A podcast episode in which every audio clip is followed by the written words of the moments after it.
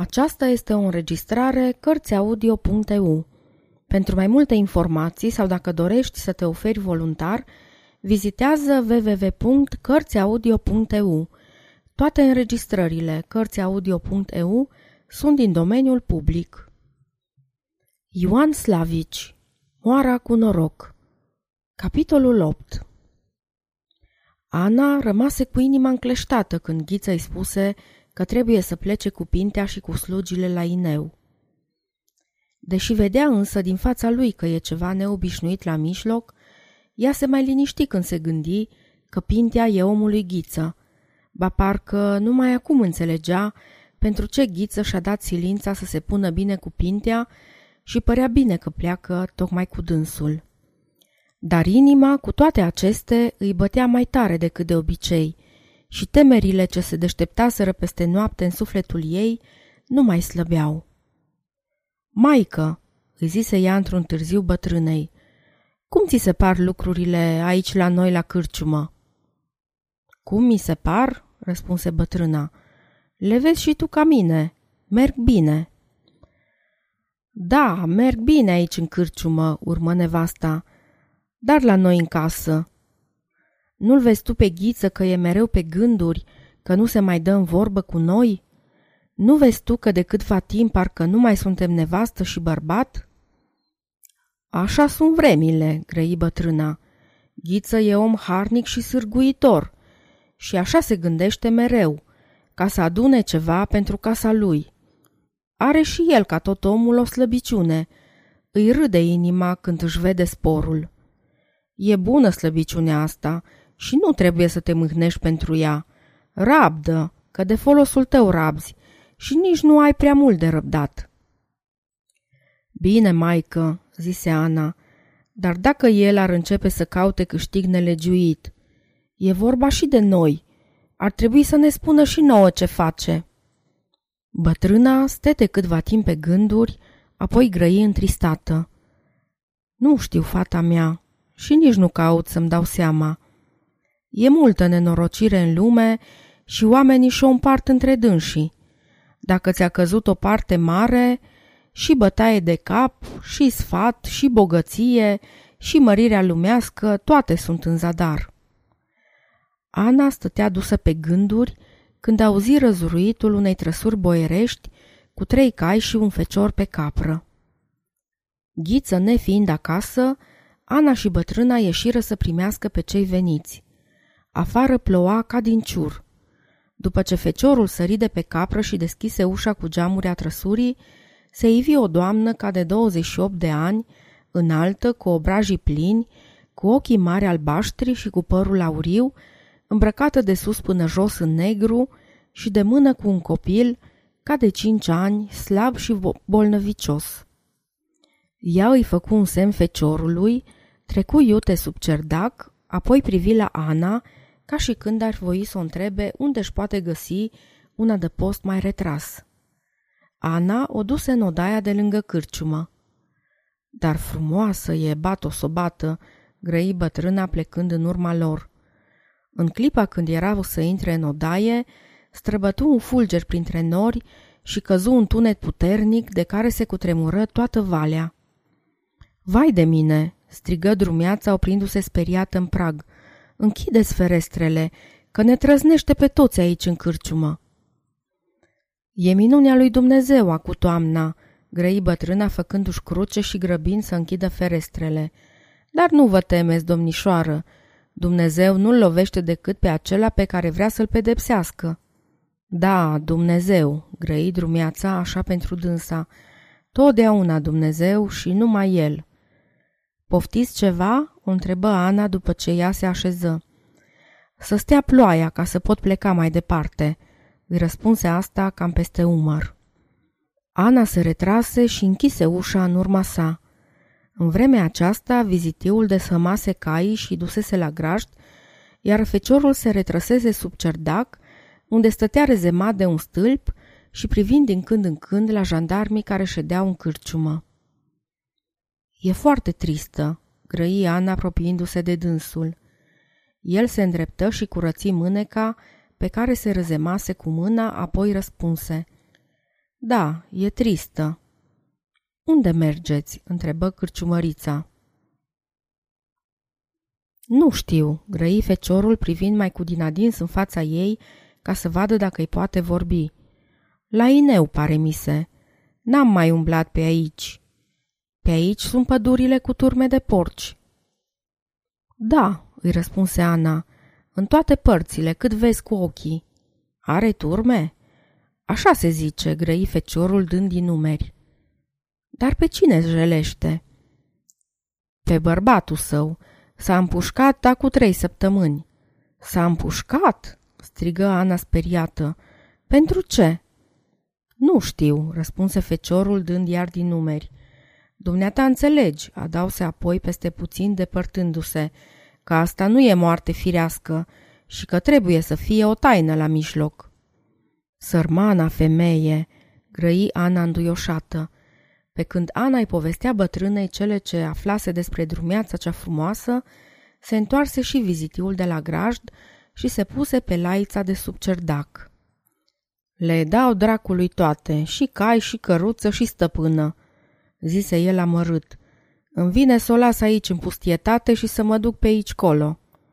Taci, măi, că te aude, îi zise feciorul trăgând cu ochiul și destul de tare pentru ca stăpâna să-l poată auzi, cum trebuia să-l audă și pe vizitiu. Fii cu minte, urma apoi mai încet și se așeză în față cu el. Nu știi tu că de câte ori venim pe la Ineu ne întoarcem încărcați ca stupul?" Ai vorbit cu cârciumărița?" întrebă vizitiul. Aș, ți-ai găsit omul," răspunse feciorul. Asta nu-ți încarcă socoteala. Lasă că am e omul meu la Ineu, unde stăm cu stăpâna."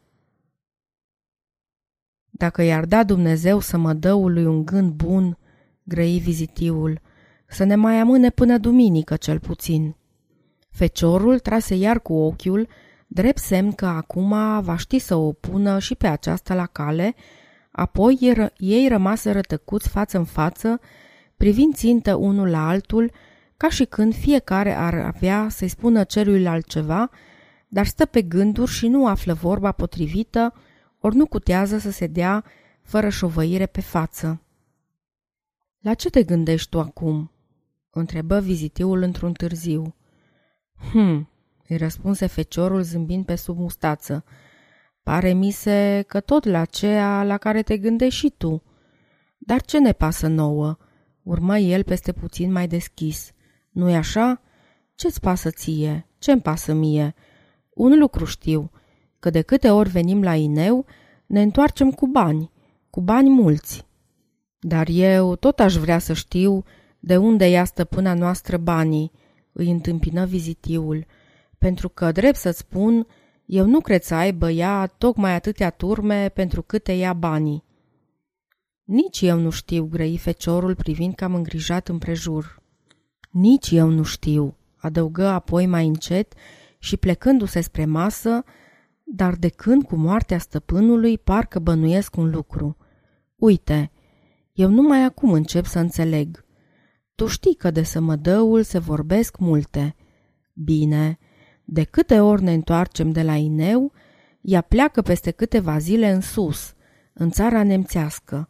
Apoi lanțul de aur, pentru care erau să-l închidă pe stăpânul nostru dacă nu se împușca, îl țin minte de când fuseserăm în rândul trecut la Ineu. Adică tu crezi că sămădăul fură și a vinde? Grăi vizitiul cu îndoială. Nu cred. Îți spusese că parcă mi-ar veni să bănuiesc. Să vedem de aici înainte. Las pe mine. Zic, las pe mine, căci dacă ar fi să fie, ne-a văzut Dumnezeu pe amândoi, și pe mine și pe tine. Cum adică? Las pe mine, răspunse feciorul sărind în picioare ca să primească poruncile stăpânei, care ieșise sub cerdac spre a vedea dacă ploaia n-a mai slăbit, cel puțin, căci de vreme bună parcă nu mai era nădejde. Nerăbdătoare cum era, I-a de poruncă să prindă caii, căci nu voia să mâie peste noapte la cârciumă și să-i prindă cât mai neîntârziat, ca să nu apuce noaptea pe drum. Feciorul și vizitiul începură să facă gură că nu pot pleca pe astfel de vreme, că omoară caii, că e greu pentru dâns și că drumul e rău, însă hotărârea ei era nestrămutată. În zadar o sfătui și Ana să rămâie peste noapte la cârciumă și să nu se teamă, deoarece în curând are să sosească și ghiță, ba sunt chiar și jandarmi la cârciumă. Noi nu știm cât stăm aici, grăi unul dintre jandarmi, dar tot e bine să mâneți aici. Sunt aproape două ceasuri și, cum e drumul, a nevoie mai sosiți cu ziua la Ineu, iar locurile sunt rele. Ce să vă plătesc ca să veniți cu mine?" întrebă ea. Nu putem," răspunse jandarmul. Trebuie să stăm aici până ce nu ne va veni altă poruncă." Puneți caii, strigă drumeața îndărădnicită. Voi știți că nu cer nimic degeaba de la voi. Adause apoi peste puțin și aruncând o bucată de hârtie pe masă, ceru socoteala. Ana luă hârtia, privine dumerită la ea, apoi întrebă cam sfită. Nu s-ar putea să-mi dați alta. Lipsește un colț și eu nu prea mă pricep la bani. Dum drumeața scoase zâmbind o pungă mare și plină de hârtii noi luă una dintre ele și o dete, apoi se găti de plecare. Ana privindu-i oșată în urma ei. Vederea acestei nenorocite îi dăduse liniștea pierdută, dinpreună cu simțământul de încredere al omului care se simte mai norocos decât alții.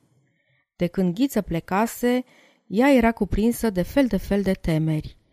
Nu știa nimic despre cele petrecute la casa rândașului, căci Ghiță nu avuse timp să-i vorbească, iar jandarmii nu aveau voie să se deie pe față, ca unii care stăteau să păzească casa.